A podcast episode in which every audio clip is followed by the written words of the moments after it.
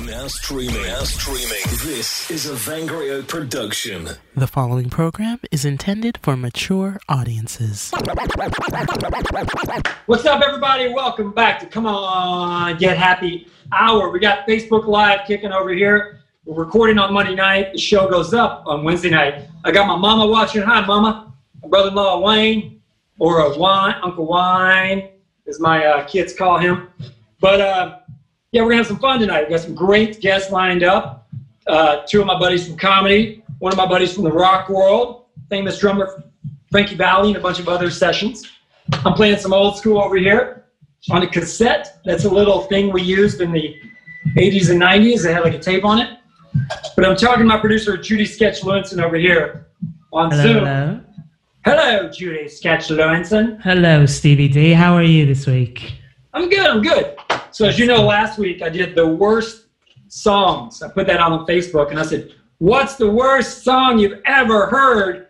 And I had like overwhelming response. I think I had 86 suggestions, and I kind of rushed through it. And I had my guitar, and I did my my two. I think I had three, but one I forgot. I'm gonna tell you that tonight. I remembered it. Second was uh, the afternoon delight. And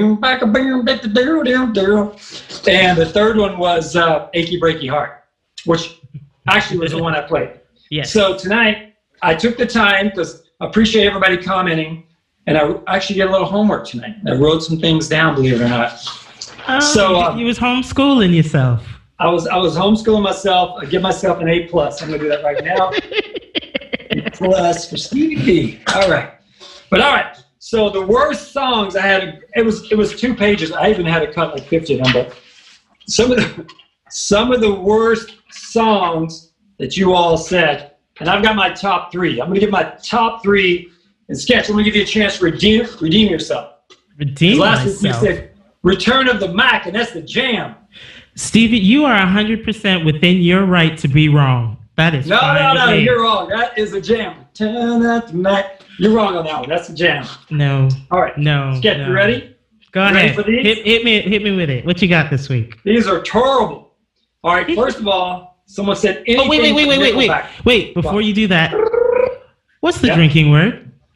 The drinking word tonight is funny. I love it. Mama, you got your Miller, Miller Light ready over there, Mama? Yes. Um, All right. all right, drinking word's funny. We got a funny show lined up. See what I did there? Yes. Kick it off with drinking. All right. Worst songs you've ever heard. I put it out on Facebook, and uh, I got a whole bunch of them. Here's some. Anything from Nickelback. Look at that photograph. That's the only Nickelback song I know. Look at that fool. She's like, aren't they Canadian, by the way? Do you know what's so funny? Uh, Kroeger, I think his name is, lives about 20 minutes from me. All right. Yes. Well, that's on you. No, That's it's not on on, you. me. I'm not That was the top. That was the top of the list. Just, just like Bieber, America bought it. You broke it. You own it. Hey, I like the beats. When I'm home alone, I might play a little beats on the guitar. I might, I might do that. All right, then we. I, I gotta, I gotta bang through these because speaking of bang, the next one was she bang, she bang. All right, I Oh, like wow. she bang. And then after that, she bop. Remember she bop? Yes. Yes. Cyndi Lauper. Mhm, She mhm. bop. she bop, nina. That's a nasty song, by the way. It's about what girls do on their own. We won't talk about the put the needle on the record. We're not even talk about that tonight. Okay. Mhm. Shakira, Shakira. We like Shakira, Shakira. This sounds like people who don't like pop music. I, I don't know, man. They're, they're crushing it. Uh, Shania Twain, that's another one of yours. Ooh, two already. Canadian. I think I I think your, your fans hate Canadians. Uh, Shania Twain, Honey, I'm Home. I don't know that one. I don't know that one either. Oh yes, I do I know know- that one. Honey, I'm home and I had a bad day. It's not one of her most popular ones. Yeah, it's. it's I, was little- thinking of the one, So You Think You're Brad Pitt. Bam, bam, bam, bam. What's that one? um, Remember that one? Man, I feel like a woman. No, I that don't. No, right. no, that don't. Impre- That, that- no, it's that don't impress me much. Yeah, that's it. All right, all right. We built this city. That was horrible. Oh, that is hilarious. Built it, dun, dun. Uh, WAP. How you feel about WAP? Is that that the Cardi B song? That's Cardi B. Uh, I actually haven't one- listened to it, so I don't know. I, I- know the controversy, but I don't know the song. Yeah. Biz Markie. You got what I need. Okay, whoever's making these suggestions just hates pop and urban music, so I'm feeling discriminated against. It's too bad. Okay. Don't you want me, baby? Don't you want me, baby? That one? Don't you want me, baby? Exactly. Uh, what's up, Sandy? My sister Sandy, my cousin Karen. Um, someone suggested that don't impress me much. That was that was it. That's built it, the yes. city. Yeah. Okay. Uh, Bette Davis eyes. I'm not hating on Bette Davis eyes. I don't know. Got Betty. This feels like a Time Life countdown. Yeah. Time Life music selection. and next on the list we have. Your your fa- your audience is very funny. You know the next one. Oh, the wedding song. YMCA. YMCA. Yes. When I was a kid, I heard that. I'm like, I just want to go to the YMCA and work out with the boys. Uh, hey, Mickey, you're so fine. All right. All right. Uh, there's what I- Europe, the final countdown. Na-na-na-na. Oh, Remember that one? That's like the uh, my friends and I when we were little, we called that the BMX song because we'd all get on our bikes and basically Reservoir Dogs down the cul-de-sac. That was a jam. Yeah, going off ramps, pretending we're Evel Knievel. Cross up. Uh, Every breath you take, which I call the stalker song. Every move you make, I'll be watching you. Mm-hmm. Mm-hmm. That's a creepy song. That's a creepy ass song. The police. Someone suggested, I don't even know this band. It's a German band. All all all A U T E C H R E. I don't know what it is, but said, Autocrat? is that like trance elevator music? It's horrible. And my, all right, oh my God, we got a whole other list. Let's skip that. So let me give you my top three worst songs. Are you ready? Yes. Top, that was you, Julie Ray. Uh, you, you suggested that horrible German band, didn't you? Uh, what's up, Larry? All right, my personal top three worst ones that not only are horrible, but I give them bonus points for sticking in your head. Number three, Walk the Dinosaur. Was not was. Um, no, Oh my on the floor. God. Everybody walk the dinosaur. Dinosaur. Oh my goodness. I haven't thought All of right. that since I don't even know. Good lord, yeah. It's horrible, but it's funny. All right, funny. I said funny Yeah. just because I want to drink. Funny. The drink at work tonight's funny, everybody. Huge producer Don Was. I got friends of Don Was, friends of friends. Sorry, Don, bro. Hope you don't see this episode.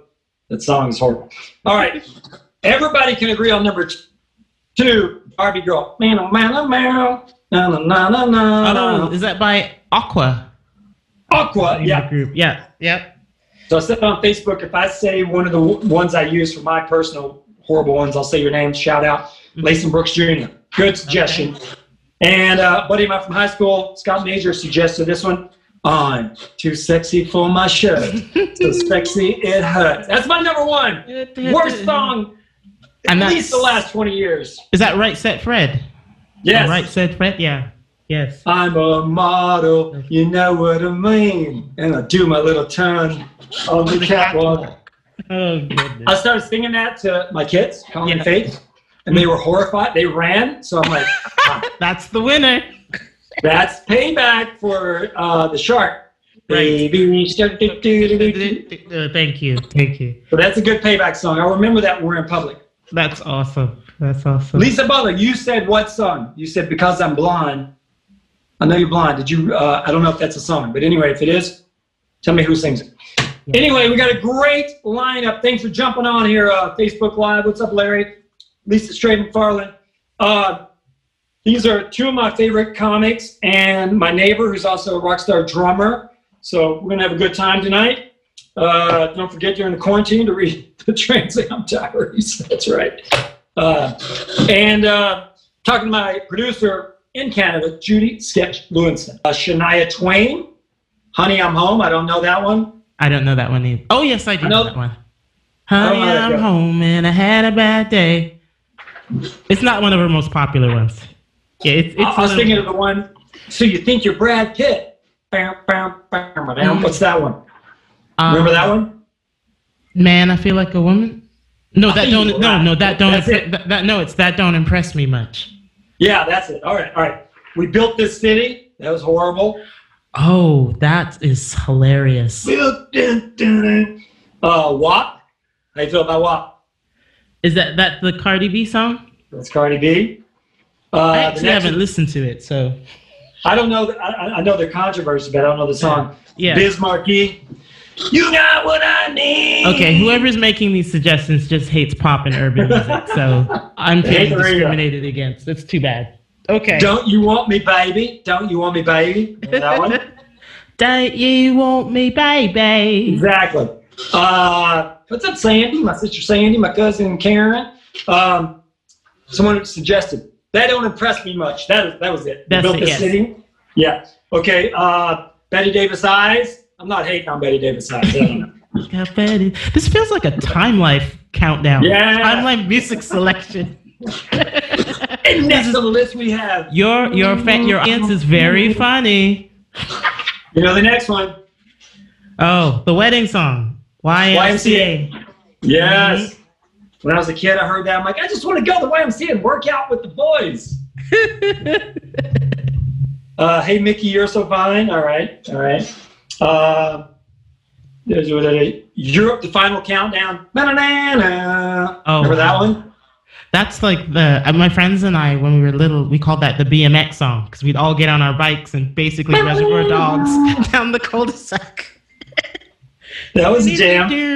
Yeah, going off ramps, pretending we're Evel Knievel. Cross up. Uh, Every breath you take, which I call the stalker song.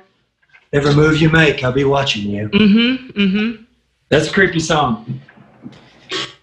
That's a creepy ass song. The police. Someone suggested. I don't even know this band. It's a German band. All all all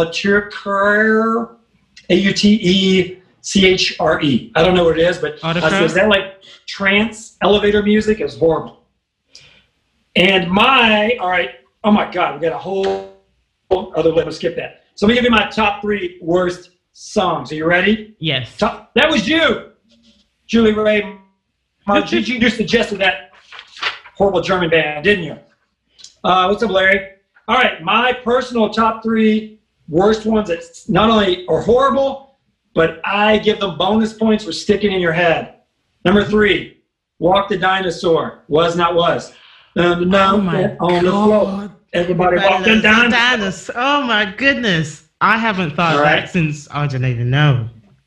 Good lord, yeah. It's horrible, but it's funny. All right, funny. I said funny Yeah. just because I want to drink. Funny. The drink at work tonight's funny, everybody.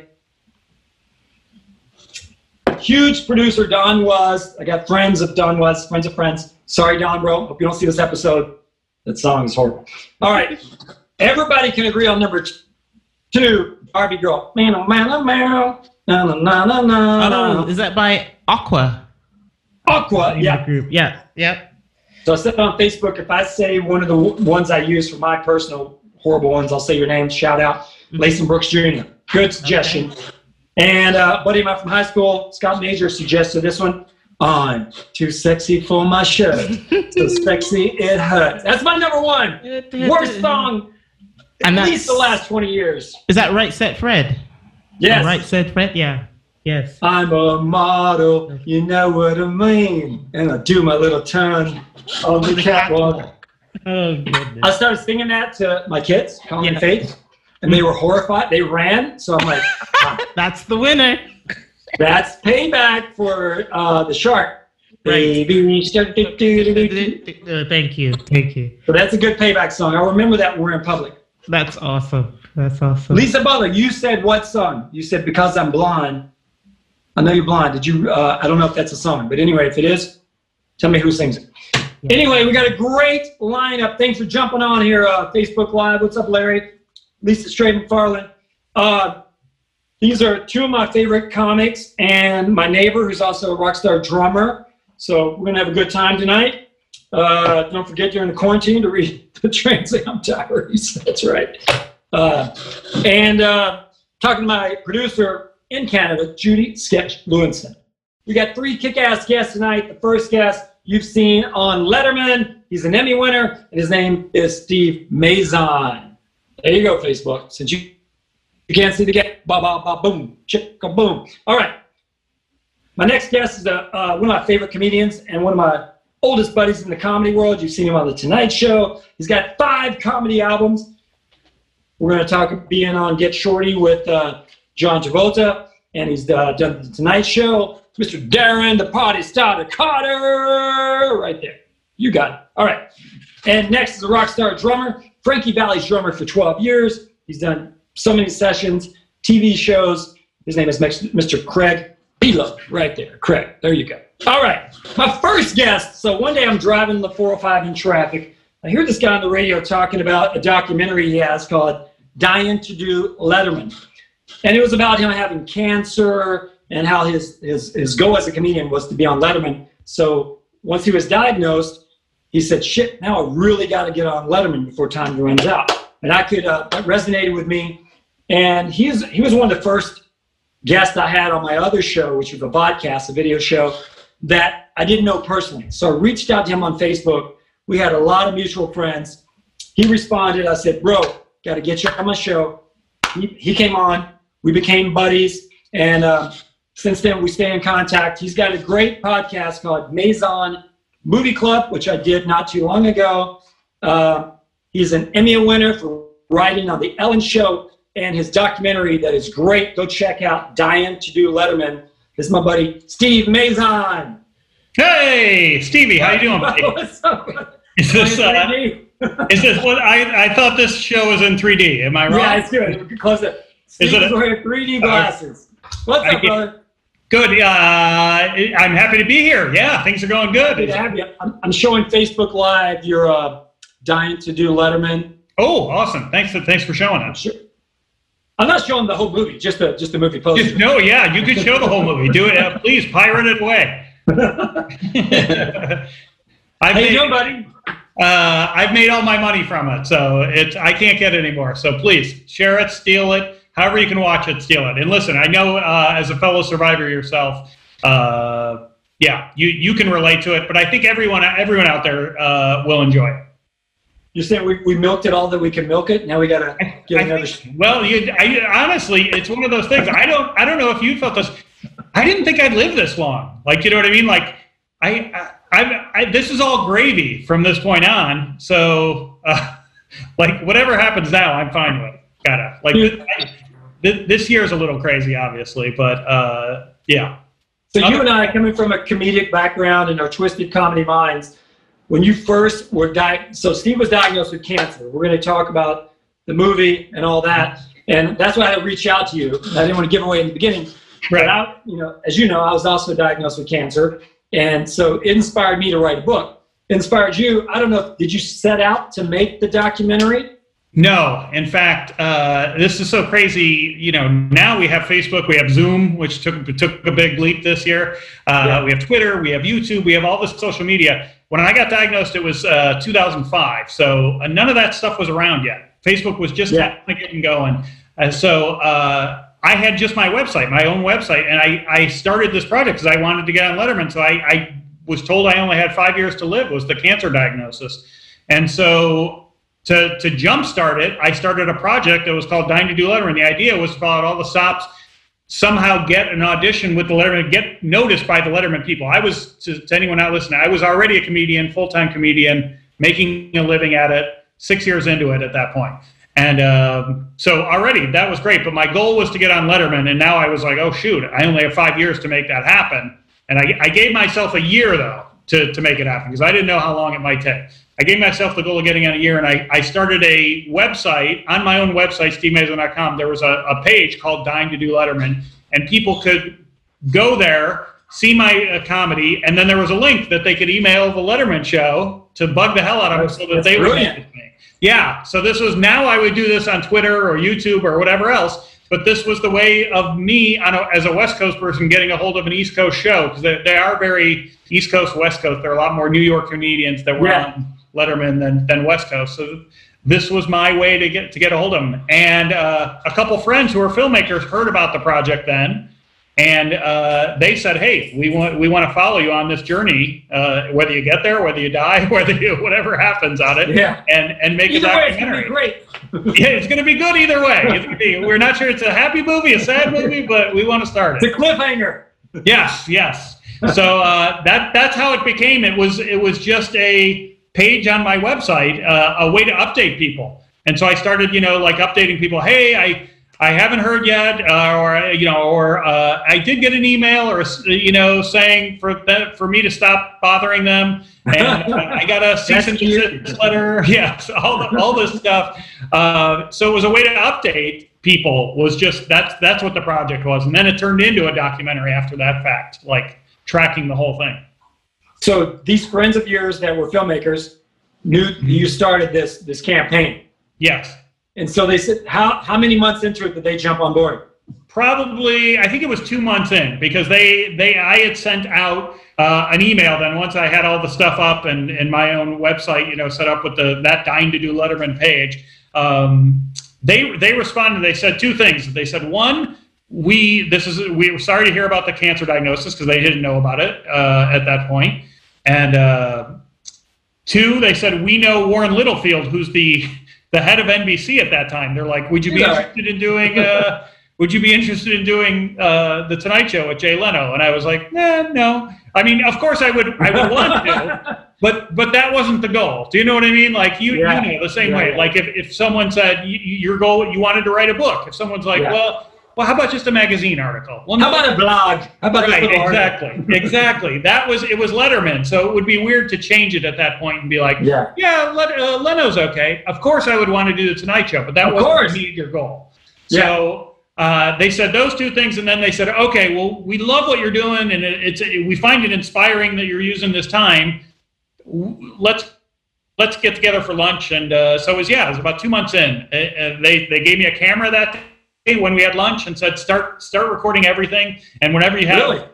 anything that happens like a doctor's appointment or uh, you know anything that you know is going to happen if if the Yeah. booker of letterman says he's going to call you on friday let us know thursday so we can come and videotape it so That's amazing. So did you start the 12 months when you got the camera two months in? Yes, that was as soon as I put up the web- Reset? website. So maybe it probably maybe uh, a, a month and a half before the camera was Okay. my my own personal goal. So yeah, by the Yeah. time I got the camera, I was already a little into the project. But it- I came nowhere close to the to the, a year went by, and uh, the, I think the Letterman people. All I got in that first year was a cease and desist letter from them. Like, stop, you, you- will not. I had a letter that literally said, "You will not be on the show. It is impossible." No way. Yes. Really? yeah. They, like I think they thought it was. I'm sure they get stuff like this all the time. I think they thought it was like a make a wish thing. You know. Yeah, but it was sticky. Like he's not really a comedian. Right. Right. know you had just- yeah, oh, sure. Yeah. So Yeah. That, then I I just had to prove to him, like, hey, one, I'm a comedian. I'm a full time comedian making a, this. Yeah. It's it's not that I want it because I have cancer. It's that my time is short. I think I'm good enough to be on Letterman now. Yeah. You know, with- by the usual course of it, it may take six years, and I might not be here in six years. Yeah. Yeah. Yeah. I understand that. Um, my my writing the book was 12 months, and, and when I had you on the show, like like I said, I I never met you. I reached out to you. Right, exactly. on Facebook. similar stories. Yeah, similar stories. I'm like, bro, you're trying to steal my thunder, man. I'm the cancer. I'm the cancer comedy guy. I'm the cancer comedian. No, but I, I never thought I was gonna write a book. But your brain says I got to be creative. I got to keep cranking it out. I'm not finished. And I don't Yeah. know if you're when you got the diagnosis. I was like, I'm not finished. Yeah, know? that's exactly it. It- it- Like no, no, no, no, no. I'm not a worst case scenario guy. I didn't. I didn't really. When they said, "Hey, worst case scenario, you have five years to live," I didn't take that to heart. But it's a doctor is saying it, so you have to consider it. And so Yeah. at that point, I was like, "What are the things I want to make happen in those five years?" And that that was the biggest. I also uh, ended up marrying my my girlfriend at the time. Uh, we started trying to have kids, all all that kind of stuff. But it was that kind of stuff. Right Uh, away. Right. It changes your perspective. Yeah. Yeah, I brought the brochure, Steve. I literally, they said, come in and, and get the brochure and read this over, and then your next appointment, blah blah blah. So I went in. It was like 80 year old men because I had old man cancer, I had prostate cancer. And I got home and read the brochure. And as soon as I opened it, the first one, the front front of the brochure was a guy with white hair that was like 112 with his wife. and He's on a walker. I'm like, that doesn't look like me. This dude doesn't have to keep arches. He doesn't have the golden locks like I have, bro. So I it said life expectancy five years. right. And I was like, no, no, no, no, because I, I don't look like, so I'm not going to pay That's not me. So that's yeah. yeah, that's not me. Five years from him, maybe. Right. Right. Yeah, maybe Not this you. guy, like five years ago. Oh, He's on borrowed time already. They're like, right. That guy wasn't going to last much longer than five anyway. So, So, all right, let's get off the cancer thing. So, Okay. I was doing, did you hear me reading the songs? I didn't. So I read the worst songs that I posted last week. I asked what was the worst songs, Yes. and I skipped over you because you said a little classic by Def Leppard called "Let's Get Rocked." Yes. Yes. And I know, listen, people are going to hate me for this, but it, it is one of the worst songs of all time. And here's the reason why. I am a Def Leppard Let's fan. get, let's get, let's get. I love Def Leppard. Yeah. I love them. I love all their stuff. Bringing Out a Heartbreak is one of my, is that's my top ten of all time. Okay. it- it- I love everything. Hysteria is fantastic. Pyromania is fantastic. And then, so when that that new album came out, I don't even remember what the album was. I was there that first day and got the CD and uh, took it. And I remember the video came out the same day. They premiered it on whatever it was, MTV or VH1. It, it, MTV may have gone the way of not showing videos at that point.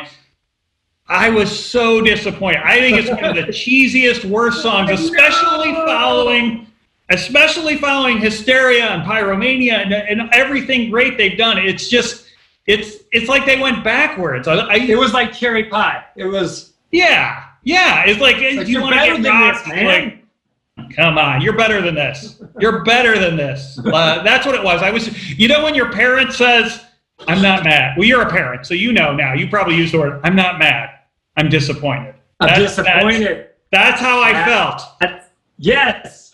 All That's how. I felt. I was like, and the video is awful too. The video is, I don't even remember the video. It's, it's, as I remember, it's like an animation thing that's kind of a copy of the Money for Nothing Yeah. thing. It's, it's really bad.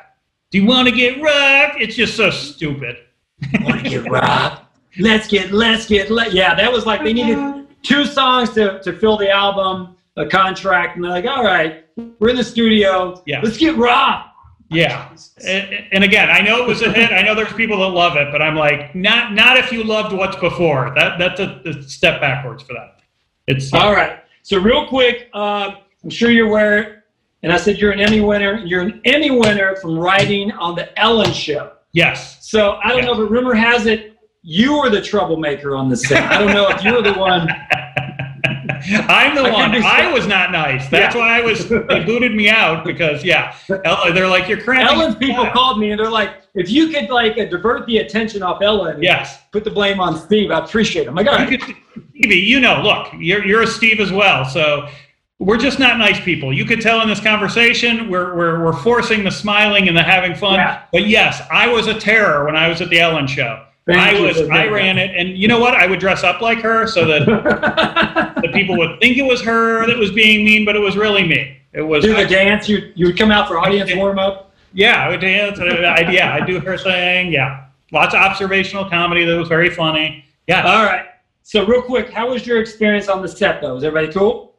everyone was cool. I, you know, I've I've said it that in in articles. There's so many people I've gotten calls from BuzzFeed, the New York Post, uh, Variety about all the Ellen stuff, and uh, I, I think if she was a man, no one would be talking about this. Letterman is my favorite guy. Letterman, I'm sh- Letterman. You didn't meet Letterman before you did the show. I heard awful stories about Letterman, but no one cared because people knew that Dave was kind of cantankerous, and me. Yeah. I think part of it is that we Ellen is so nice on the show. People expect that she's going to be that nice, All the time, like zippity doo dah. Right? And no one is. Uh, so I think that's it. It's almost that thing. It's it's it's people are disappointed to find out that she's not that nice, but no one's You can't be like that all the time. Like I slap my kids around off camera. I mean, everybody Of does. course, of course you do, because they're not that great. My son can kick my ass now, I think. but no, I've, I've met like big com- comics before, and I'm sure you have too. That when I was up and coming, I was so excited, like, hey, Yes, you know, whatever, you know. right. But well, they say never meet your heroes, but again. I said that about O.J. Simpson about 20 years ago. Literally before he killed. I mean, right before it.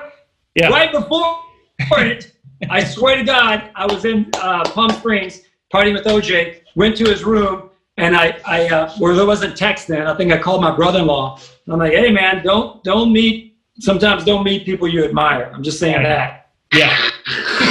I'm saying I'm not insinuating anything, yes. No. but yeah, I think everyone knows what you mean. Yeah, it was sinus problem. yeah. But Yeah. anyway, all right, Steve, where can everybody find you, buddy? Uh, find me, Steve Mazan, M A Z A N. I'm on, on Facebook, I'm Twitter, uh, Instagram, all that just under Steve Mazan, M A Z A N. And I have a podcast that you have done, a great episode. We talked about the searchers. Uh, it's a it's called the Mazan Movie Club podcast, and it's the idea. If you've ever said, you know what, I like the idea of a book club, but I hate to read. So this is this is for uh, the people like that. That you, you, let's watch a movie and talk about that. That's That all was it me. is. And we discuss it. And I saw you. The, the next movie was going to be The Searchers, and I'm like, hey, bro, I know that story inside out. Yeah, yeah. So thanks for having me on. Great. What was the number? Yeah, that was according to IMDb, right? Yes, I think that was on the IMDb list, and it was maybe in the teens. And the number one movie on IMDb is Shawshank. Is it really Shawshank? Shawshank Redemption is number one, and I think on the AFI list it's Citizen Kane, the American? List. Citizen Kane? Citizen Kane on the American Film Institute. Yeah, Oh, okay, wow. What do you think's the better movie? Shawshank's much more. uh, You know, I'm doing. I've now talked about 200 films with people like yourselves, like guests discussing films. And what I've come to realize, a big thing that I uh, value is rewatchability. How much can you watch that movie over and over? Okay. And I think Okay. Shawshank is is one of those movies that you can rewatch it over and over. I think it's better than Citizen Kane. And that in that It's like it's like me and Smokey in the band. So exactly. My wife and I went and saw Smokey and the Bandit last year. At the, it sounds weird to say at the theater right now in the coronavirus, but it, it that's one of the great movies. It's so fun to watch. Well, it's not, but I'm just saying that because you know I love Trans Ams. And, I know uh, it is a fun movie. I think so do you. I don't know if you can see this, but you have your Trans Am shirt on that picture. That's right. I got I forgot about that, Mike. Yeah. Yeah, I got that shirt. All right, Steve Mazan, thank you, buddy, for joining us. Thank you. I'm putting my 3D glasses back on so I can see. Yeah, put your 3D glasses back on, and after the show, there's going to be a 3D party. So stick around. Yes. Steve Mazan, everybody. Thank you, buddy. Thanks, Stevie.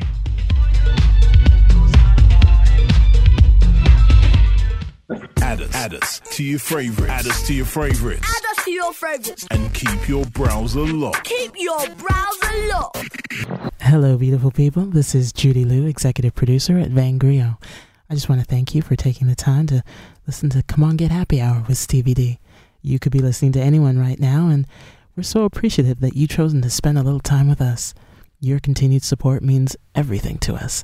Please continue to like and share our podcast with your friends, family, and coworkers. Tell a stranger on the street. We really do appreciate it. Be sure to follow at Vangriot on Instagram, Facebook, and Twitter. Also, follow Stevie D and his so-called friends on Facebook. There you will see the videos of our episodes. At Vangriot, we rely on the continued support of our amazing listeners like you to be able to produce our content. If you wish to make a donation or shop our merch, please visit vangriot.com. That's V A N G R I O T.com. Thanks so much for listening. And now, back to the show.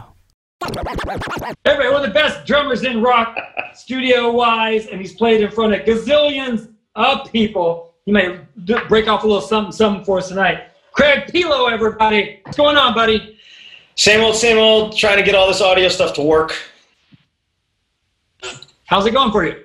Good, good. The show looks good. The green screen looks great, man. I love your backdrop. It looks beautiful. I don't know what you're talking about, green screen. I'm in a double wide trailer. Don't a Hollywood sign. Greg is my neighbor. And I'm glad to have a rock star neighbor because I'm obnoxious and uh, he always gives me tips. I've got a closet full of equipment I haven't even plugged in yet. The Craig says, You got to order this interface. Here's yeah, a microphone. Plug that shit in. I'm like, Bro, I'm a comedian. I plug in a microphone. That's all I know how to do. where is it? Where I don't even see it there. It's coming. It's coming. You know, I, I got it, but I just haven't uh, plugged it. I just ordered uh, another camera today that I will talk about. But Oh, what's nice. been going on with you, man? Like a lot of studio work. Crazy, crazy busy. I, just crazy busy. But thanks for not calling the police on me because I know it's been loud. So that's good. I love it, bro. You know, I was a drummer.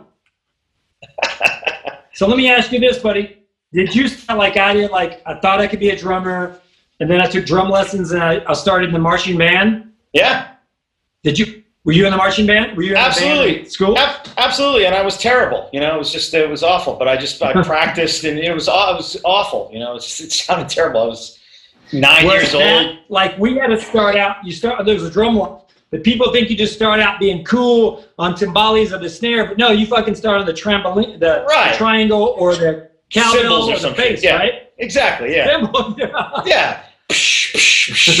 like you said, it's really hard to be cool when you're like, "Hey, everybody, here's my," you know. That's me. Yeah. You're in the marching band. Oh, exactly. Oh man. I was like 4'10 in like the eighth grade, and I played the bass drum. We were like, we're going to start you on boom, boom, boom, boom, boom, boom. So carrying a Volkswagen. Perfect. And I couldn't do that cool shit you could do with your fingers right there. Oh man, I'm still trying to be cool. I was still, uh, I'm still trying to get invited into the club. So You've got it down, bro. Did you have to do the rudiments? Did you have the little drum pad? And you, oh, I, think still we do. a, I still do.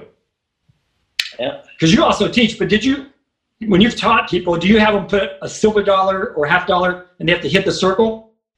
Yeah, that's great exercise. I, I, I don't, but I probably should. it's great. That's great exercise.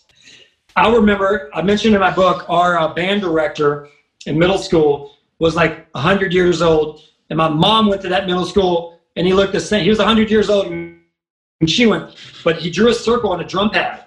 So we had the drum pad and uh, he drew a circle. I think it was with a silver dollar. Right. And he's like, you go practice these rudiments or whatever the fuck they are, the whole notes. And, and he said, and when you come back, there only better be marks in the circle. Right. Yeah, drum lessons are just like any other instrument. It takes forever, you know. You sit there forever, and you're trying to be cool again, and your and your homework is like right, right, left, left, right, right, left, like for hours. and then you, you come back the next week, and the teacher's like, "No, that's not it." I'm like, "Ah!" now, do you do you hold your stick like that these two fingers? I do. Rest it there. Very traditional grip. It looks like you're flipping somebody off. That's exactly right. Yep. Yes. So a lot of people don't realize the drummers hold like that, right? Yep. That's right. Exactly. So, so we just got a Facebook question, Craig. Oh boy. Who, who's your favorite drummer of all time?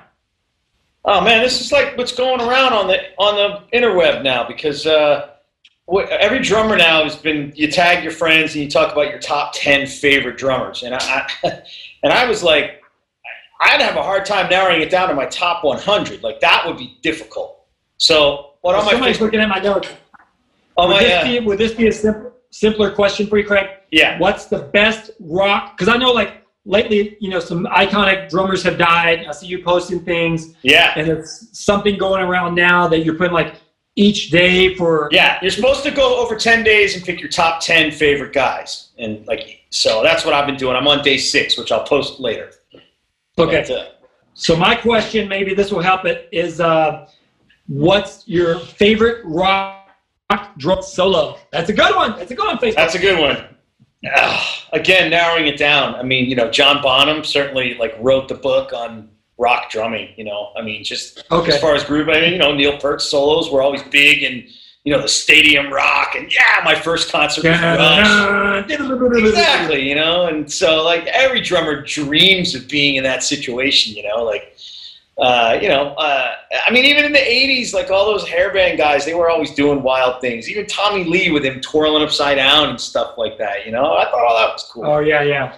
I don't know if he was probably my roller top, coaster. yeah. I don't mean I don't know if he was in my top ten, but it was still pretty, you know, pretty impressive to watch, you know. But certainly John Bonham, Neil Peart, Keith Moon. Uh, I just got that on Facebook. Neil Peart. I got Stewart Copeland. What, what's your opinion on Stewart? Oh man, Stewart Copeland with the police, like all that stuff is so iconic. All those, I mean, imagine Roxanne with anybody else but him playing it. Like, I mean, Yeah. I, all those beats, uh, you know, with uh, all those tunes, uh, all those police tunes, amazing. Who was? Uh, I think Prince had a drummer that died. He was a big dude. Yeah, John and I Blackwell. saw him, and he was just he was just like. Yeah, John Blackwell. Yeah, the guy's amazing. Yeah, John Blackwell. So Yeah. he passed away. I think so. Yeah. He was a beast, man. yeah. I mean, all Prince's drummers were pretty much. If you were in that band, you were badass. You know. You had to be badass. I remember, uh, you know, I'm a big fan of all the Minneapolis Sound and Jimmy Jam and Terry Lewis. Yeah. But I think uh, Jimmy Jam once said like he played keyboards, I believe, and he was there. Were, you know, he also uh, Prince wrote and produced for The Time and Yep. Sheila E. and all those bands. And Yeah. went under a, a pseudonym of Jamie Starr. But um, I think it was Jimmy Jam or uh, was singing once he was doing his part for the time, and Prince said, "No, man, you're like this," and he went back and showed him how to play it. Right. And he goes, that, "That's my only fucking instrument. Yeah. That I'm I'm the keyboard guy, and Prince just played it better than me. And he played drums not, too. you know." Yeah, he played Yeah, every instrument. Yeah, he played drums too. I think wasn't there? There was one album I think where he did everything, right? Didn't he play everything on his first one or something? There was one that he that he did. A lot of his albums, I believe he did. Yeah, I know he did on his first album for sure, Prince. Yeah. And I, I still have that album somewhere. And you pull it out, and there's a poster of him in a shop with a uh, purple bikini, nice. which was on my wall before I married Katie, and she had to take it down. That's what. Yeah. All right, brother, you going to do a solo for us tonight, or what? I'm gonna try. All right, here we go.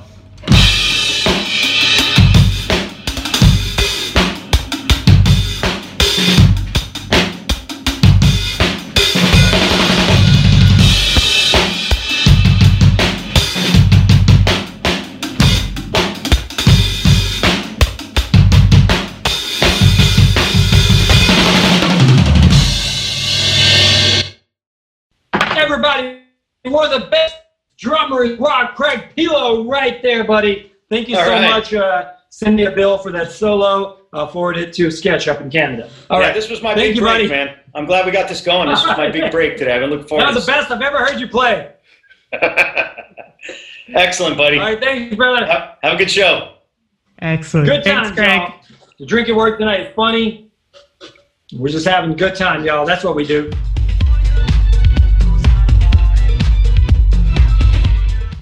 Everybody, one of my favorite comics and one of my best buddies in the comedy world. You've seen him uh, on The Tonight Show, Comedy Show, BET. He's had uh, five more comedy albums than I've had, which equals five.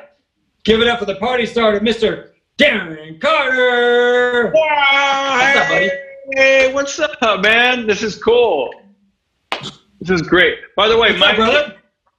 this is a real background. This is real. This is like not virtual. This is look at this. This is uh it's interesting. Like what do you see out there? Yeah, but and I notice you have a similar wood paneling. It's just kind of wild, right? We both have wood This is also real. This- yes. so you're also in the double wide. Is that what you're saying, Darren? Yeah, yeah, exactly. You know what's funny is um they uh so for my for my you know my YouTube channel I've been doing like these Zoom recordings just like you are and uh my my wall in, in, in Burbank is just a plain white wall. It looked very boring.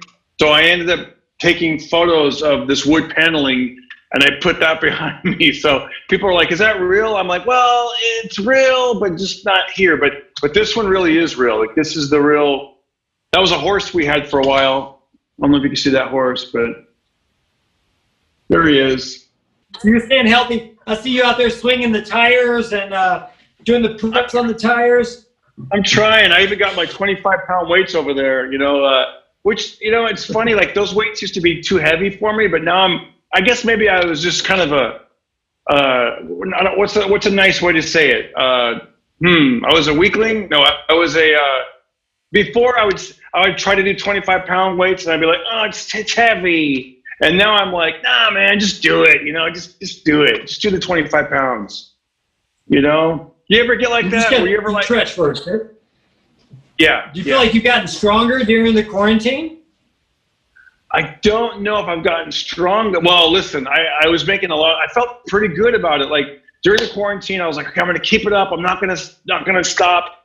And I was, you know, increasing my, you know, walking every day. I was walking further. I was, you know, I was I was punching tires, doing stuff here at the farm. You know, like Mar- March, April, May. Even in July, I did 400 push-ups. Was a lot for me. I was like, I'm gonna do 400 push-ups and put it on my YouTube channel. And then we got hit with those those fires and and uh, it makes the smoke unbearable so you're not really supposed to even go outside so then it was like man you know like i uh, so I, if you asked me that same question about three weeks ago or a month ago i would be like i don't know if i've gotten stronger but it's definitely been different because my boxing workouts were what is it called high intensity interval training that was more like hit like like punching pop pop pop pop go over here jump rope and then the farm is more like like uh, lifting heavy things, going for long bike rides. Like it's a different kind of workout, I would say.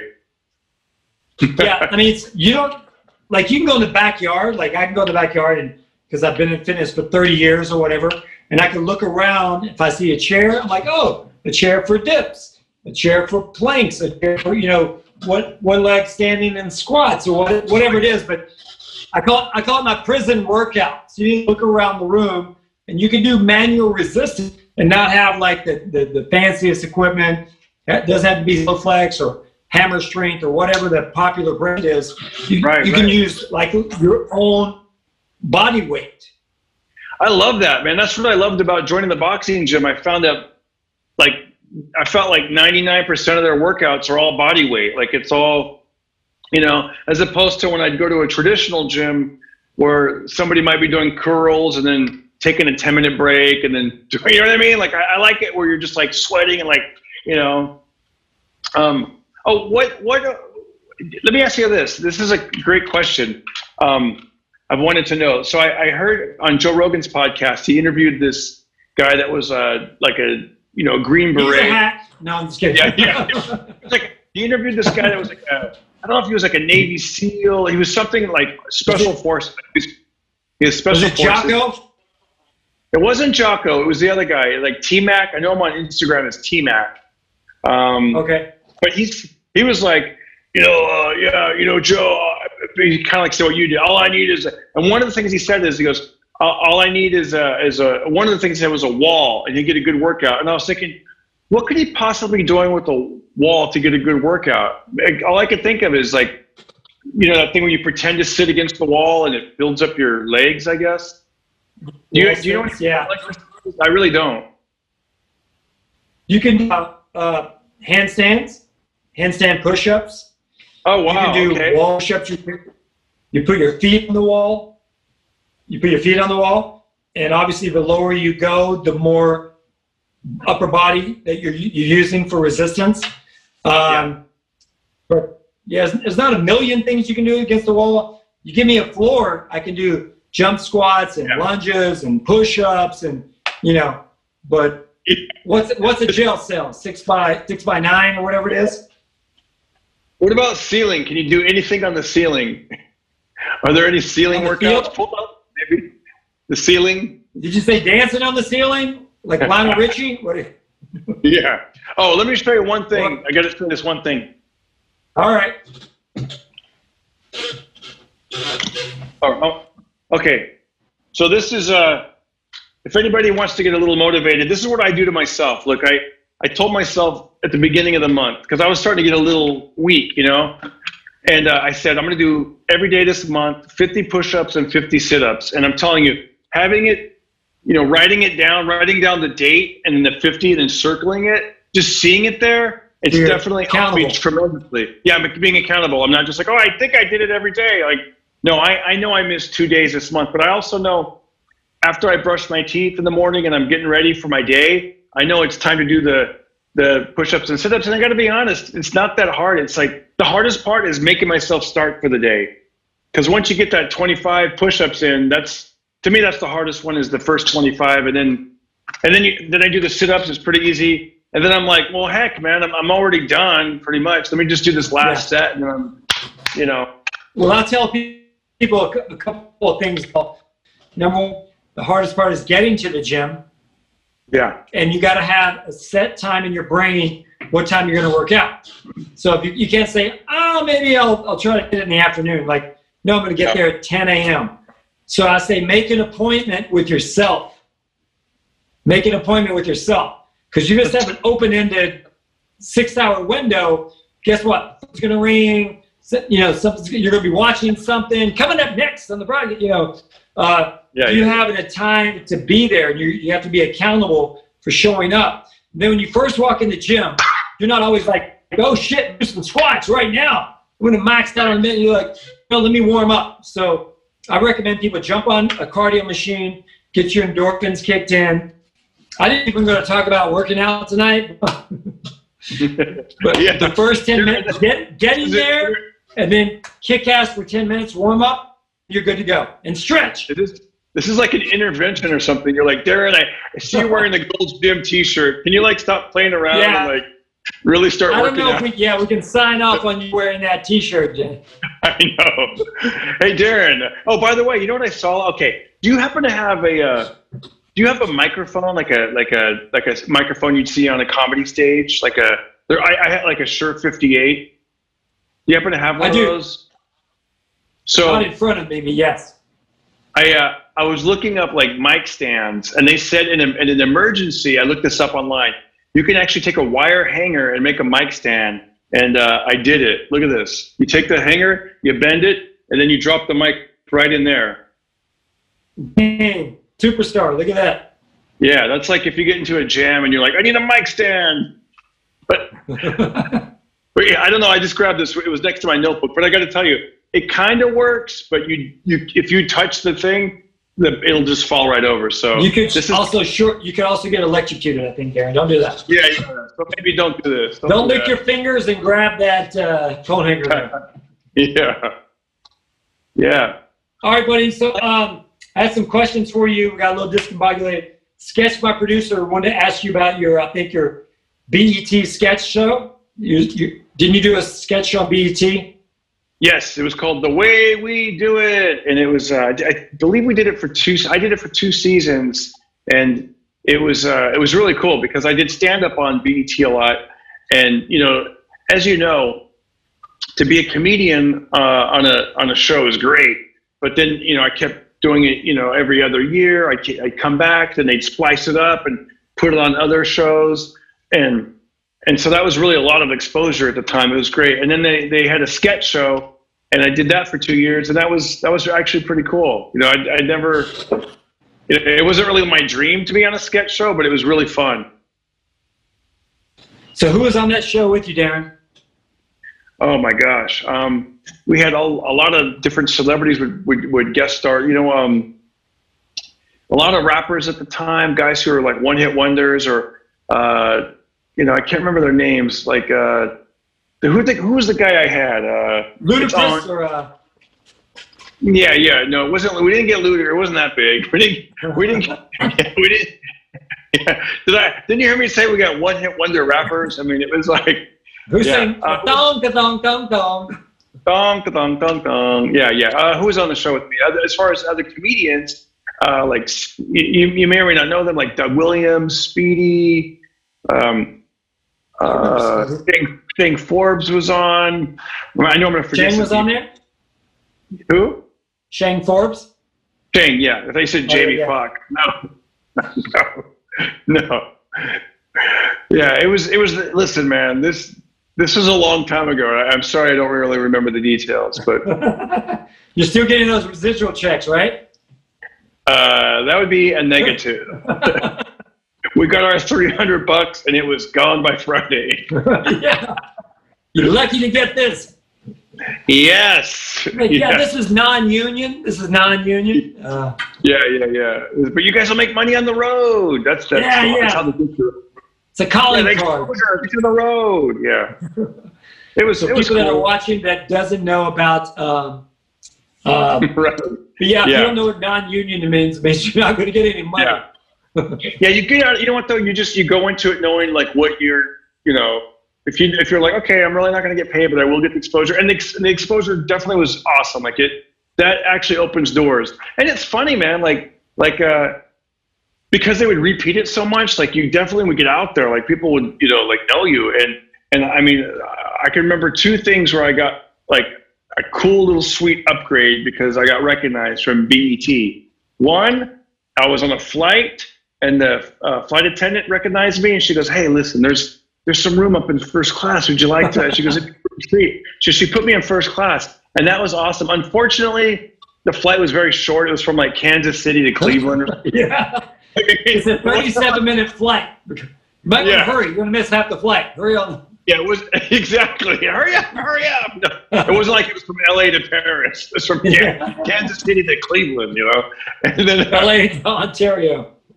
And then the other time I uh, I, I got like some uh, like a, an upgrade was uh, believe it or not I was at the Ventura County Fair and the guy that ran the bumper cars recognized me and uh, he let me cut the line and take my son off on the bumper cars. cars. Yeah. And my wife was funny.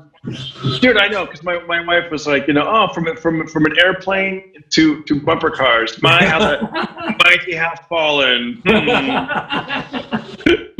Membership has its privileges. yeah. Hey guys, this is not me. Bumper cars. Everyone just beating the hell out of me. That's that that punk that cut lines. Get him. Yeah. Get him! He's out there. Hey, I'll have you guys know. One time, I uh, I was I was the line at the dunk tank. I uh, I got to sit in my own chair and I got to be dunked, and it was a pleasure. Thank you. It was an honor. And that's from BT. it's flash. the biggest perk of being famous. I get the headline on the bumper cars. This is looking worse and worse. You're like Darren. So what was it like being on TV? I don't know. I'm I'm fashioning mic stands and hangers now. Hold on, let me hit my uh, applause button here. They're available on my website. Uh, mic stands.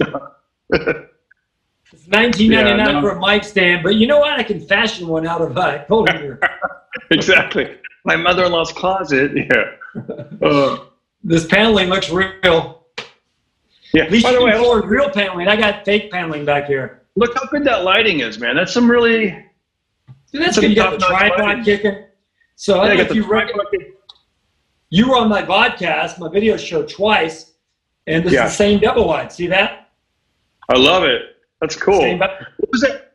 Do you, do you, do you, what's that wood paneling based on? Do you know where that came from? That wood paneling yeah, backdrop? from a double. It's from my childhood. wow, that's beautiful, man. Well, to be honest with you, you know what, Darren? I grew up Yeah. on food stamps. I was poor. We didn't have a car, single mom. But you know what? I never lived in a trailer. Wow. So that was like a, like, yeah, we're on food stamps. We're in government housing. But see, we're not in, Yeah. it, was, it was called the projects. So we lived next to the mm. projects. But we were like in these little cracker box little houses with no AC, you know, nothing. But we didn't live in a trailer. I can tell you that. Yeah. Did you? You know what? It's funny is um, I think the last time I was in a tra- trailer, it, it might have been a double wide, it might have been like even bigger, but it was uh, it was in a small town. It was in Midland, Odessa, Texas, and it was the producers of a comedy show, and they were like, "Come on by," and uh, it, it looked like a little tiny house. I mean, well, I wouldn't say tiny. It looked like a it looked like a big house, kind of. I mean, it was double wide, and I think they maybe they might have taken two double wides and somehow made a hallway between or something. I don't know. It looked a lot bigger than you'd think. But dude, these people were a little bit weird, man. They they actually had a goat inside. You know, like people might have a dog or a cat inside. They had a goat in the house. Goat. They had a real goat inside their their trailer. And uh, I remember one of the rooms. It was it was like a whole homage to um, Scarface. They had a whole like velvet painting of Scarface and the whole. Yeah, it was it was it was definitely a trip. The vibe was like, okay, this is uh, interesting. Funny when you watch uh, like MTV Cribs, almost every single rapper's home has a Scarface room. They have Mm. either Scarface poster behind their desk, some sort of homage to Scarface, to Tony Montana. Tony Montana, say hello to my little friend. That was the time, like like when, when I was at that trailer, that was back when Cribs was on. So that was this would have been back in like 2007 or something, 2008. I remember. Um, I just remember like at the end of the week. I mean, this is another like bad story. Not bad, but like um, it's another humble beginnings. Like but I was already been doing it for 20 years. I really was a beginner. And I remember like I remember Put your my, my- down. exactly. I think my son was. I think my wife was either pregnant or our son had just been born. And I remember like having to argue with the guy over like the travel money. You know, if you guys don't know what that is, they offer you a, a set amount of money for the show, like you know, X amount of dollars, and then they say plus 350 or whatever for air, 450 for air, whatever it is, so you can, you know what I mean. And so he gave me the main check, but then they didn't. They there was a dispute over the travel money, and it was just one of those things, Stevie. Like because of that gig, I remember the next day going to my hotel room, or that night going to my hotel room, and I was like, I just, I literally looked at myself in the mirror and I was like, I gotta, how, how this, how did it come to this? Why am I doing a gig in Midland, Odessa, Texas, and, and fighting over travel money? And I've Yeah. got a, you know, I've got a baby on the way, and I'm like, this Yeah, is, yeah. I got to figure something out. So I that that show uh, is what made me fire my agent at the time because I was like, this is we, we got to work stuff out. You know. we just put things in perspective. Like it's funny you say that because about having a baby. Um, I was just thinking of this the other day when Rockstars of Comedy came out. That it was my concept, my baby. I produced it. I got all the com. You know, we we, we did it, and I, I fought tooth and nail to get the money together and and to get it distributed. And Netflix picked it up. uh, This whole thing. So we were having the release party, and I was like, "This is the greatest moment of my comedy career." But I was doing like an e-blast, and I was doing MySpace, and Tom from MySpace was rocking my Rockstars of Comedy gear, and I was like, "Yes!" But my my son was born, and he was like, he was everything to me. And I remember walking by him, and he was like, I don't know, six months, eight months, and I walked by him. We had that little automatic rocking thing, you know. Usually, if I was there, he didn't need that because I'd have him all the time, all the time like this. So I remember I was going, I was working on the guest list for the after party, and it was going to be at this hip, hip, uh, you know, Hollywood nightclub, and the biggest promoter friend of mine was going to do the party. And I was like, yes. And I walked by him, and I was just all full of myself, and I caught him out of the corner of my eye, and he was just looking up at me as I was going by, like watching me, and I was like, oh, he's just waiting for me to to give him some attention. I'm like, this doesn't mean this is this is shit. This Yeah. you know this it's not what it's about. This this is my main man right here. You know, so you think if you you think if you had a different upbringing, you would have been like, "Sorry, kids, show business." You know, you know what I mean? you like, know where I your wonder. dad came from. I believed in me when nobody believed in me. You know? because I wonder about that. Like, you know, like, like, uh, dude. I, the reason I bring that up is, um, uh, you know, I, I'm reading this book, and it's with it's about the history of comedy, and it got to the part with Jonathan Winters, and Jonathan Winters had those strong feelings. He was up in San Francisco, and he was really missing his family, and and uh, you know, he basically stopped touring after that, and he would put out albums and do Tonight Show appearances and appear on TV.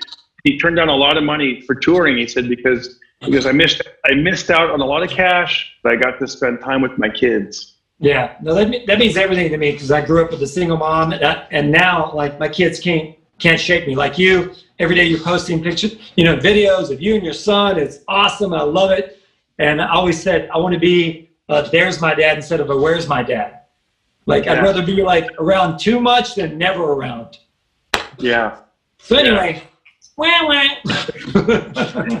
Now, why would you don't feel this way? Like, I'm just kidding. I don't even have kids. I just made that shit up. yeah, I know. All right, come on. So uh, we finally got you on. We had some glitches tonight. You had your son Austin with you, but real quick, I, I never asked you before. Was uh, you worked with uh, John Travolta, who I talked about many times? Saturday Night Fever and Smokey the Bandit changed my life, bro. So how was it working with John? Did it get weird? Did he ask you for a massage? Come on, please tell me a good No, no, he, he, he was fantastic, man. He was like, he's like, I know you from that BET sketch show. Really? You recognize you? He goes, let me, he goes, let me ask you, what does it pay? No, I'm just kidding. No. Ah, He goes, you got to make a money Bill Joe. no, no. Honestly, he was great, man. It was. Uh, I remember him pull. I'll tell you exactly what happened. So we filmed uh, the scenes I was in with John were in L.A. It was off of Beverly, so it was a real street. You're not like on a set.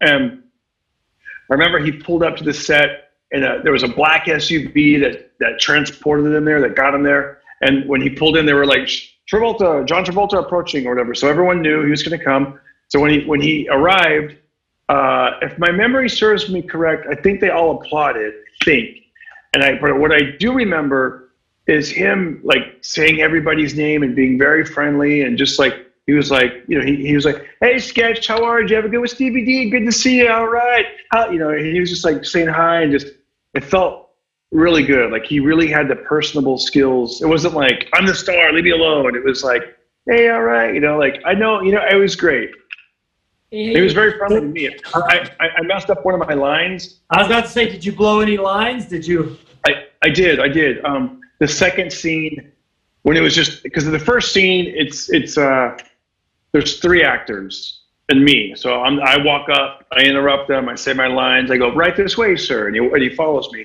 Now for the second scene, when it's just John and I, we're literally on our marks, just talk, getting ready to talk. So we're just waiting, and they're like action, and I would and I would start talking to him, and then I would just, for me, it would go back to Welcome Back, Kotter. You know what I mean? I, Yeah. go back to that's John Travolta, like.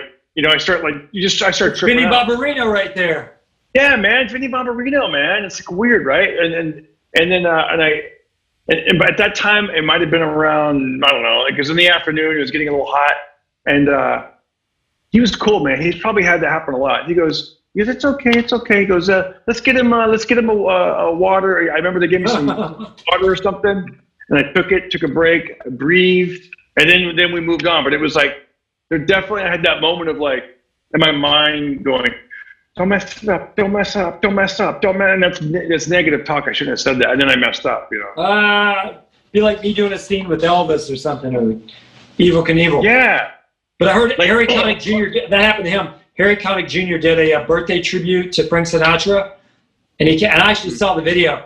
He came out, he was singing one of Sinatra's songs, and he forgot the lyrics like right in the middle of the goddamn song, and had to Yeah. start over. And they panned to Sinatra, and he was just like, like not even, hey, don't worry about it, kid. Hey, that's all right. He was just like, all right, watch out. He's like messing up a song. Oh my God! He's like, fly me to the. Damn it! What are we flying to? Solar system. Yeah, yeah. Fly me. yeah. Let me sing among the planets. Get Yeah. No, that's Frank Sinatra. Hey, ladies, Yeah, yeah. Start spreading the news. but Sinatra was not even impressed. Like he didn't even laugh, or just like, yeah, I know. come on, Do money's have on the any- dresser, Do you have baby. any memories? Do you- does, does New York, New York, does that song mean anything to you? Like when you hear it, does it bring back anything? Because I have a story for it. Zero. I'm from Kentucky. Elvis is everything. Elvis is king. Yeah. Sinatra is. We. I didn't resonate with. I didn't know anything about Sinatra. Okay, so uh, two things. Well, right. the main thing, very first comedy club I ever performed was in my hometown in Fresno. So I'd play like bowling alleys and bars and little nightclubs, and juvenile halls and drug rehabs and anything you could think of. Coffee shops. Yeah. Coffee shops, yeah. But actually, actually, they didn't even have coffee shops back then, to my knowledge. Not Fresno, but um, and uh, I remember at that time, and so I remember playing the first real comedy club, and it was called the Athenian Restaurant, and it had like a Greek theme to it with statues, little waterfalls, and and it was really elegant looking. Well, the way they would start the show every night was that was a dun dun dun dun dun dun and it was and the club was in downtown Fresno where the where the big buildings are. So in my mind it was kind of, and I was like I was like 19 or 20. So in my mind it was like wow I'm in the big city like this is where the the grown-ups hang out and and so I always think of that song I think of the big city even though it was Fresno, but um and years later. That, that club changed. They, they this guy sold it, and they changed the name to Screwballs. it's Screwballs. No, you know. So, now, how about this? What do you think of when you hear like Kentucky Rain, Elvis and Kentucky Rain? Seven lonely days and a dozen towns ago. That's a jam right there. Uh, I think Eddie It's Rabbitt wrote that song. Eddie Rabbitt, who wrote um, "Well, the Midnight Judy coming on tonight." So uh, Eddie But I Rabbitt, love- I got my windshield wiper. yeah, windshield wipers, yeah. Uh, Eddie Rabbitt, I remember one time I- I saw an interview. Eddie Rabbitt said he met Elvis. And they're like, "We're gonna bring you backstage and tell Elvis you're the one that wrote Kentucky Rain." And blah blah blah. He was like, he was so nervous, and then Elvis just goes, uh, "Hey man, I really like that song. Thank you very much." just walked past him. He's like, "Nice to meet you, man. Nice to meet you." He's like, "Ah, I that's wonder what song he said he liked. Did, did did he know? Did Elvis know that he was the guy that wrote Kentucky Rain? No. Well, that's that was the introduction. Like, uh, this is Eddie Rabbitt. He wrote Kentucky Rain, um, which like Mike Davis wrote in the Ghetto. There's a lot of you know, you know, Jerry Reed wrote Guitar Man. You know, we could do a whole episode just on Elvis. You know that. Yeah. But I love that Austin's so musical. Your son and uh, always good connecting to you, buddy. I love talking fitness with you. We talk all the time. You always call me when you're on your bike rides and your hikes. Oh, oh, oh, I got another fitness question All for right, you. all right, Um, hit me. I posted that, that thing uh, a couple of weeks ago. I actually bought it, the, the apple cider vinegar. Is it called Bragg? I think it's Bragg's unpasteurized apple cider vinegar. And you said that, uh, so number one, do you drink it hot or cold? So I drink it with. Uh, so Darren's talking about a little regimen I've been doing for about five years. And during the quarantine, a buddy of mine, Ken G, who broke the world's uh, Guinness Book of World Records for deadlifts, and and he and his wife Candice Michelle, W ex WWE champ. Uh, so Ken G would post, in addition to the Bragg's apple cider vinegar shot that I do every morning with eight ounces of water. So I do about a tablespoon, eight ounces of water, and it kills any viruses uh, in your body. But uh, he, he puts fresh lemon in his, which I've been doing it for about six months, and cayenne pepper. And that creates an alkalized system that will kill any virus. Like the COVID Oh, is a respiratory virus. So I do that first thing when I wake up every morning, Darren. I go get my Bragg's apple cider vinegar, unfiltered, a tablespoon, eight ounces of uh, just room temperature water, just filtered water. And then I do my um, cayenne pepper, and then I cut half of a lemon, squeeze the shit out of that right there, and chug a lemon. Boom! Burns all the way down. You want to stay close to home base because in about 30 minutes, you're going to be one close uh, to your office, the throne. And uh, it. it kills any virus, buddy. I guarantee it. Do you, keep the apple cider vinegar? Do you keep it on the in, in room temperature, or do you, you put it in the fridge? Room temperature. Oh, I've been storing it in the fridge just because I thought. You'll actually uh, have a reverse effect. You'll get sick from that. No, I'm just kidding. Oh God! you're, like, you're like you're gonna get fat, all of a sudden I go. You're gonna die get from that. fat. you haven't been drinking that, right? no. Put your glasses down. I don't feel so. I don't feel I so don't feel good. so good, y'all. All right, everybody. Give it up for Jimmy Sketch Lewis and my producer for hanging on there for almost two hours. Hey, do you eyeball it, or do you physically put it into a, a tablespoon, or do you just kind of splash it? I've been just splash. Overflowing uh, uh, tablespoon. So Okay. just splash. Oh. Yeah. I don't like Wow. measure it exactly, like measure it in a little Yeah. I just kind of go like this, and I go, ah, I'll do a little bit more just for the sake of it. And and it does taste. Yeah. Anyways, that's Well- all. I, I Well, later on, I'm going to text you with a super, super protein boost uh, shake I make every morning. That will like you'll be like turbocharged. Oh, wow. Every everything's in that. All good stuff. Greens, berries, um, uh, flaxseed oil. You, you'll make- I'll I'll send it to you. Good stuff. All right, everybody. Hey, Darren, where can they find you, buddy? Where can they find you besides Gold's Oh, Gym? uh, oh yeah, uh, no, Gold's Gym. No, I don't. I was gonna say the guy that created that logo, God rest his soul, he just passed away. And uh, I was reading about him, the guy that created this logo. He's actually from Bakersfield, and he got into wrestling and and uh, whatever. Look it up. Look up guy who created Gold's Gym logo. But where can they find me? Uh, go to my YouTube channel, YouTube.com/slash Darren Carter, and you'll see my stand-up. You'll see my podcast. It's called Pocket Party, Pocket Party Podcast. Pocket Party. DVD is times. And uh, so, yeah, YouTube, Darren Carter, Pocket Party Podcast, Darren Carter. And uh, hit me up on Instagram. Thank you. Thanks for having me. Thank you, buddy. All right, man. Go do some push-ups. I'm gonna uh, text you that recipe for the protein shake. I'm into it. I'm into it, Okay. man. Thank you. I'm going to work right. out on this one.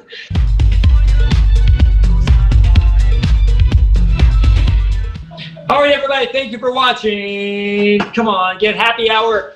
Crazy night tonight. We had Steve Mazan on. Check out his movie, his documentary film called Dying to Do Letterman. We had Craig Pilo. He was a Frankie Valli's drummer for 12 years. Big time rock and roll session player here. A lot of TV shows. Kardashians. You didn't hear that from me. Uh, but he does all the bumper music. And of course, the party starter, Darren Duran Carter good buddy of mine, one of the funniest guys in the biz. And of course, my co-producer up in Canada, and she's going to take us out on the Wheels of Steel. I'm going to save her the Wheels of Steel. I don't know if she still does, puts it down the ones and twos, but I, uh, I she have always. them all. I have them all. I got have traditional. I got turntables. I got CDJs, and I've got the Serato deck. Two turntables and a microphone. Judy, Sketch, Lewis, and everybody. Check us out Wednesday night on um, Facebook, uh, Stevie D and his so-called friends, and on YouTube. Come on, get happy hour. Thanks for watching, y'all. We'll see you next week. And the worst song pick for me was on "Too Sexy for My Shirt." Too sexy that it hurts. That's true. All right, I'm gonna torture my kids with that song forever. Thanks for watching, y'all. See you next week.